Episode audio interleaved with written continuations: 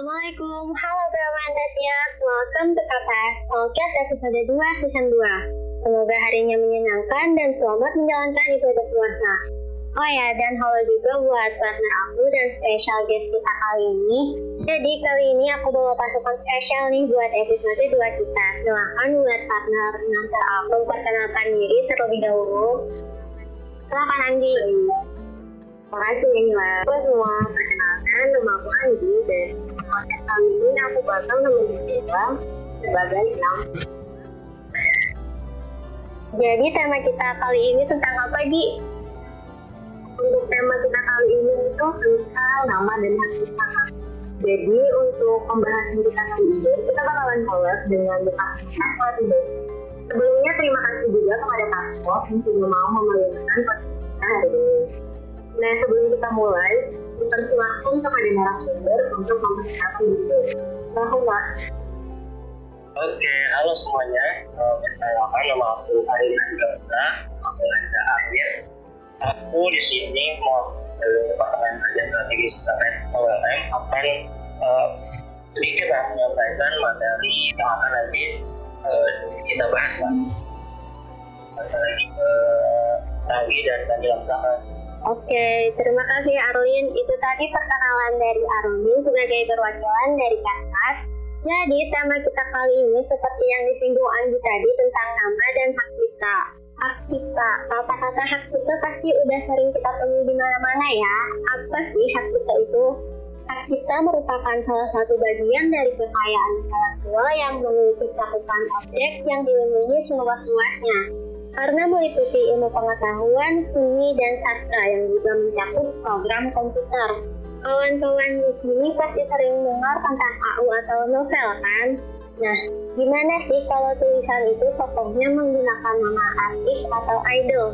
Pernah nggak kawan-kawan kepikiran, apakah itu melanggar hak kita atau undang-undang apa sih yang mengatur tentang hak kita ini? Nah, jadi kita bakalan bahas lebih lanjut bersama Kasar. Langsung aja nih kita persilahkan kepada Arlin buat memberikan penjelasan tentang pembahasan kita kali ini. Silakan Arlin. Oke, terima kasih Kak Nilam. Jadi kawan-kawan mungkin kita tahu nih uh, apa sih yang maksud kita itu. Jadi kalau menurut Undang-Undang Nomor 28 tahun 2019, nah, ini undang-undang yang uh, sering dipakai nih untuk estimasi pengaturan soal kita tersebut. Nah, kita adalah hak eksklusif kita yang tersebut secara otomatis berdasarkan prinsip adalah suatu ciptaan yang diwujudkan dalam nah tanpa mengurangi pembatasan kebebasan kebebasan Nah, singkatnya, hak kita itu adalah eksklusif yang muncul secara otomatis ketika uang karya eksklusivitas itu diwujudkan gitu secara nyata. Nah, hak kita ini berisi apa lagi nih? Lagi, yaitu yang pertama adalah hak moral dan juga hak ekonomi. Nah, hak moral itu memungkinkan sebenarnya uh, kita untuk bisa merubah ciptaannya nih. Dari di awal ini yang mau dirubah oleh sebenarnya itu boleh-boleh saja karena itu bagian dari hak moral. Tadi kemudian hak yang kedua itu adalah dan ekonomi. Ini kita itu diberi hak buat dari ciptaannya berdasarkan ciptaannya terus meneruskan ciptaannya ke dalam bahasa yang lain atau bahkan mengadaptasi itu dalam bentuk ciptaan yang lain Nah, itu masih banyak lagi sih range dari adanya hak ekonomi itu sih Baik, jadi banyak banget ya yang dari hak kita ini. Mungkin kita langsung ke pertanyaan aja kali ya. Silakan Andi. Jadi sebelumnya terima kasih Kak Karwin dan udah ngejelasin kita apa. Jadi di sini ada yang mau kan dunia percakapan itu banyak banget tahu atau biasanya tahu tahu jadi kayak orang-orang itu bikin cerita punya tentang idol dia. Nah, terus ini ada beberapa kasus nih kak yang di mana dia bikin konflik dan terus itu dikomersialkan. Kira-kira itu melanggar hak kita nggak sih kak? Oke deh, jadi aku mau jawab ya. Kontradiksi ini sebenarnya aturannya itu ada di Undang-Undang Nomor 28 tahun 2014 tadi. Nah, dan Taman fiksi ini masuk sebagai uh, salah satu uh, karya adaptasi ini yang masuk juga sebagai yang ini. Nah, itu sebelum menjelaskan balik dulu nih uh, maksud ceritanya dulu itu apa aja sih jadi uh, di dalam undang-undang tadi ya kalau kita tadi uh, jelasin nih kenapa uh, ciptaannya itu uh, masuk dalam gitu. Yang pertama ada maksud ada buku pamflet juga ada drama juga pidato dan ada uh, lagu musik uh, baik itu baik itu dengan teks uh, teks kemudian ada drama ada tari pewayangan ada karya seni dan bentuk lukisan gambar maupun ukiran fotografi uh, sepangan kemudian ada juga siswa sektor kemudian ada fotografi proses dan fotografi uh, kompilasi ciptaan bahkan permainan video game pun dan juga program komputer itu masuk salah satu itu text tadi. Jadi uh, fiksi itu masuk sebagai karya adaptasi nih nah, karya adaptasi itu banyak seorang fans itu memungkinkan gitu untuk mewujudkan idolnya tadi buat cerita sebuah cerita nih. Dan juga menggunakan nama asli kan si idol itu tapi harus dilihat adalah dalam menggunakan nama idol itu kita harus lihat dulu kepentingan yang wajar itu seperti apa sih. Dan juga kalau aku bilang nanti kalau misalnya itu dikomersilkan dia dikomersilkan atau idol tadi itu tidak menggunakan gitu.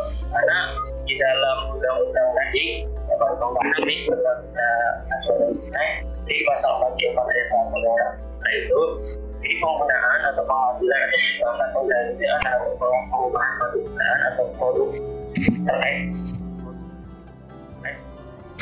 yang itu dianggap sebagai yang semakin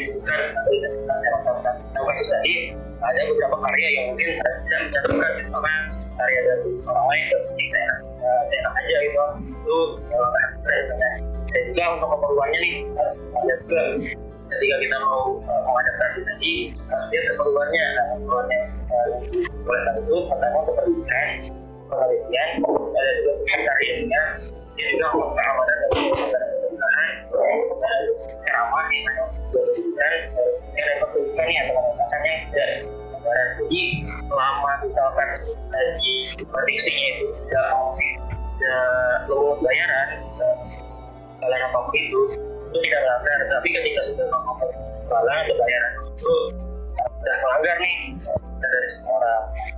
Berarti itu tidak apa-apa ya pak selama tidak mengikut bayaran kedua dulu dan kadang kan ini pak aku masih punya satu pertanyaan lagi sebenarnya jadi semisal um, itu kan ada orang buat itu uh, tokoh utamanya itu idol keluar ini nah misal idol itu tidak mempermasalahkan itu apakah tetap melanggar hak cipta atau tetap dipersoalkan gitu Nah ini aku kalau kalau melihatnya sih ya selama sampai tadi tidak ada, ada kerelaan nih dari idolnya tadi. Dari dalam permasalahan dan segala macam yang apa gitu kan. Tapi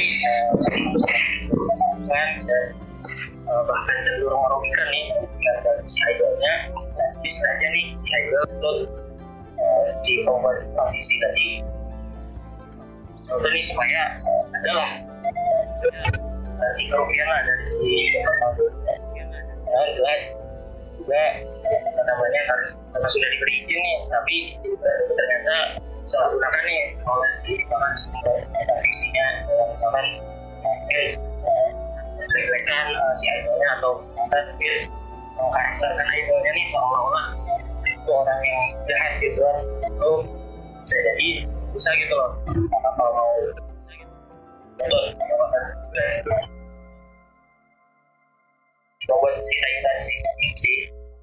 nah gitu ternyata gitu ya kak. Ini pembahasannya sebenarnya menarik banget karena banyak juga dari masyarakat yang menganggap stigma itu hal yang sepele karena kayak ngapain sih kan nggak sama-sama banget gitu ya. Dan ada beberapa orang yang saya tidak mempermasalahkan hal itu padahal ini juga termasuk hal itu seperti itu ya kak? Iya betul. Jadi uh, kita ini karena masih uh, orang-orang itu menganggapnya sepele gitu kan bahkan dikasih padahal dampak dari pelanggaran hak cipta itu luar biasa besar gitu loh hanya bagi sebenarnya bahkan bagi penikmatnya pun menikmati karya itu bahkan juga merasakan dampaknya gitu. Jadi uh, seharusnya uh, dari mulai dari situ kita yang ini software gitu uh, karyanya sendiri misalkan untuk itu bisa bahkan lalu didaftarkan gitu. Ini didaftarkan ini salah satu contoh sebenarnya untuk kepedulian gitu. Orang kita itu terhadap karyanya sendiri. Nah kalau kita bicara uh, pendaftaran karya itu sendiri ini kita harus tahu juga nih ke mana nih mendaftarkannya. Ya mau uh, sendiri jadi ketika kita ingin mendaftarkan karya kita itu bisa bisa sekali di mana sih sebenarnya jadi di Kementerian Hukum dan HAM Republik Indonesia itu ada yang namanya Direktorat Jenderal Hak Air Intelektual dan HAI jadi kawan-kawan yang punya karya yang tadi sudah sebutkan apa aja sih karya-karya itu tadi kayak buku orang bisa gitu daftarkannya karya tersebut agar kawan-kawan ketika misalkan karya dari kawan-kawan ini ternyata dari orang lain tanpa sih kawan-kawan tanpa sih misalnya gitu maka bisa. Bukan karena novel ada bukti bahwa yang sudah didapatkan bisa apa namanya ada hak lah yang melakukan nanti orang muda berbarengan tapi kan kawan-kawan tidak didaftarkan misalnya tidak masalah sih itu tidak didaftarkan karena nggak balik lagi tadi bahwa hak kita itu muncul saat karya itu diterbitkan maupun tidak atau tidak tidak gitu. Itu nggak ada haknya gitu. Ada hak dalam ya tadi biar lebih apa ya biar lebih terjamin gitu. Mungkin baik kalau ada Baik, jadi pada dasarnya ketika udah terbit, udah ada haknya ya. Nah, kemudian dari hal-hal yang kita bicarakan tadi, sebenarnya banyak banget kan permasalahan-permasalahan mengenai hak kita ini. Kira-kira menurut Arlin kenapa hal-hal mengenai hak kita ini baru-baru aja mulai diributin? Padahal udah dari lama banyak banget permasalahan-permasalahan yang. Apa yang membuat masyarakat tuh mulai aware gitu sama hak kita ini? Ya, kalau aku melihatnya sih begini ya. Eh, kenapa kemudian orang-orang lebih aware dengan karyanya dan juga lebih perhatian ketika misalkan ada pelanggaran kita karena memang hak yang ada di dalam uh, hak kita ini kan uh, kayak hak moral tadi ekonomi ya karena ketika karya itu ada dan terdaftarkan komersialkan dan tentang ekonomi lah itu uh, bakal jadi misalnya dapat dalam tanda kutip pas income lah yang berkelanjutan jadi ketika misalkan kawan-kawan melakukan karya ini ya, misalkan nih kita contoh orang melanjutkan lagu nih dan di komersial segala macam kawan-kawan ketika lagu kawan-kawan itu diputar misalkan diputar di tempat karaoke nih kawan-kawan secara tidak langsung akan dapat nih yang kalau kalau disebut sih namanya royalti lah royalti. Jadi royalti itu akan terus mengalir gitu. Meskipun karya Nono itu karya teman-teman tapi selama itu masih terus karya masih ada dan terus eksis gitu terus didengar orang Allah itu tadi teman-teman tetap akan dapat uh, income gitu jadi uh, itulah pokoknya benar-benar misalkan kita uh, masuk karya karena pokoknya menjadikan gitu. Sih mungkin apa jangan orang tuh sekarang sudah lebih luas gitu juga oh ya mungkin apa mungkin yang dengan adanya aturan ini yang sudah sudah sudah kompleks ya mengatur soal hak ini para pencipta ini sudah aware karena ya mereka didukung gitu mereka didukung dan dan yang ada ini ya mereka merasa oh, harus lebih aware nih karena dari sebuah tempat atau dari tempat dan dalam privilege tadi untuk mengurusi karya ini ya uh, apa namanya kita kemudian berpikir bahwa oh ini harus diurus nih. Uh, kita ini nah itu sih yang jadi alasan kenapa orang-orang sekarang sudah lebih ribut gitu. Kayak ketika misalkan ada pelanggaran nah, itu dari aku tadi Baik, terima kasih Arlin. Jadi bisa dibilang hak ini merupakan kerja cerdas ya yang sangat diperlukan karena pengaturannya itu terus mengalir didukung adanya undang-undang yang ada.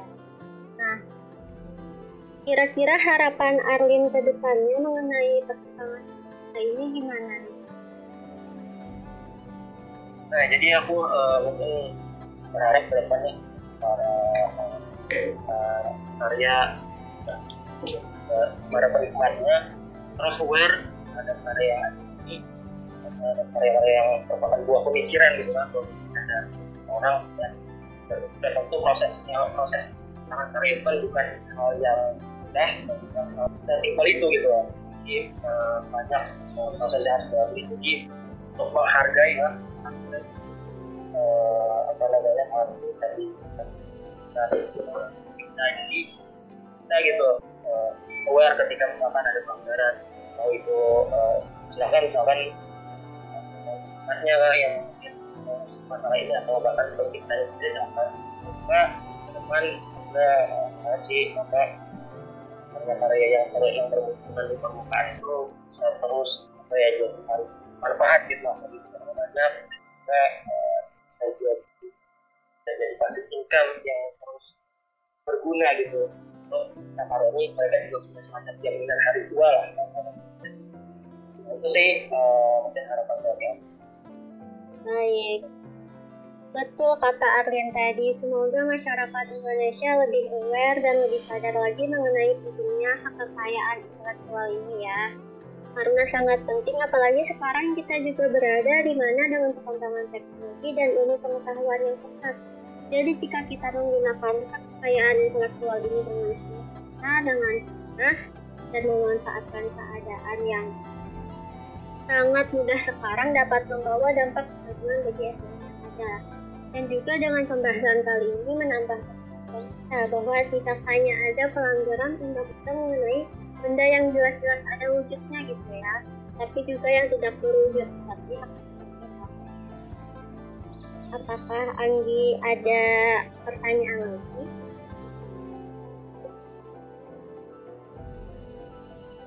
kalau dari aku sendiri sih sebenarnya ada satu pertanyaan lagi. Yang mau ini kira-kira boleh nggak ya?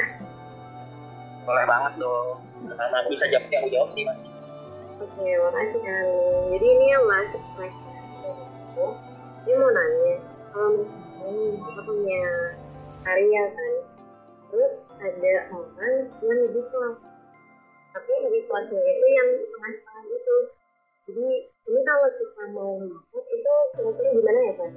Oke, jadi uh, namanya kita itu ya mau mau dia setengah, uh, semuanya bahkan uh, anggaran kita pasang setengah mau mau seluruhnya. Pokoknya kalau sudah ketika mengutip karya orang lain tanpa izin tanpa tanpa kepada pemiliknya kepada pemiliknya tadi sudah pelanggaran. Nah, gimana sih kita ketika mau mengurusnya ada pelanggaran ini? Jadi uh, sebenarnya di Indonesia itu ada yang namanya pengadilan niaga. Pengadilan niaga ini yang diberi kewenangan untuk uh, ini masalah kita uh, ini jadi ketika ya ada pelanggaran tadi pelanggarnya teman-teman haknya saya mau menggugat ke pengadilan niaga tadi karena jadi kalau misalnya kawan-kawan tidak mau ribet nih baik uh, kalau jalan damai aja misalnya jangan jangan uh, ini uh, tadi jangan mau nah, ya semacam beri somasi dulu lah agar tidak di, di belakang tidak melakukan hal yang sama lagi harus dulu dulu peringatan dulu setelah dia katanya tidak diindahkan akan mungkin nah, perbuatan kita tadi akan berulang ya punya hak itu dan ke pengadilan negara nah, dari aku.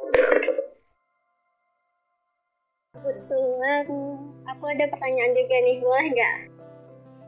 boleh banget dong Oke.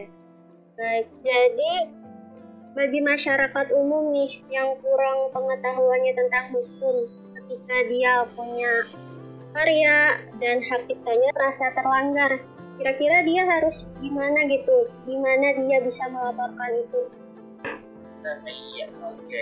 Jadi uh, ketika ada pelanggaran ciptanya sebenarnya dilindungi masyarakat juga harus dan uh, menjadi harapan aku juga sih bagi kita go out lagi nih masyarakat kita ini gimana sih pengaturannya nah, uh, apa sih yang harus dilakukan tadi melakukan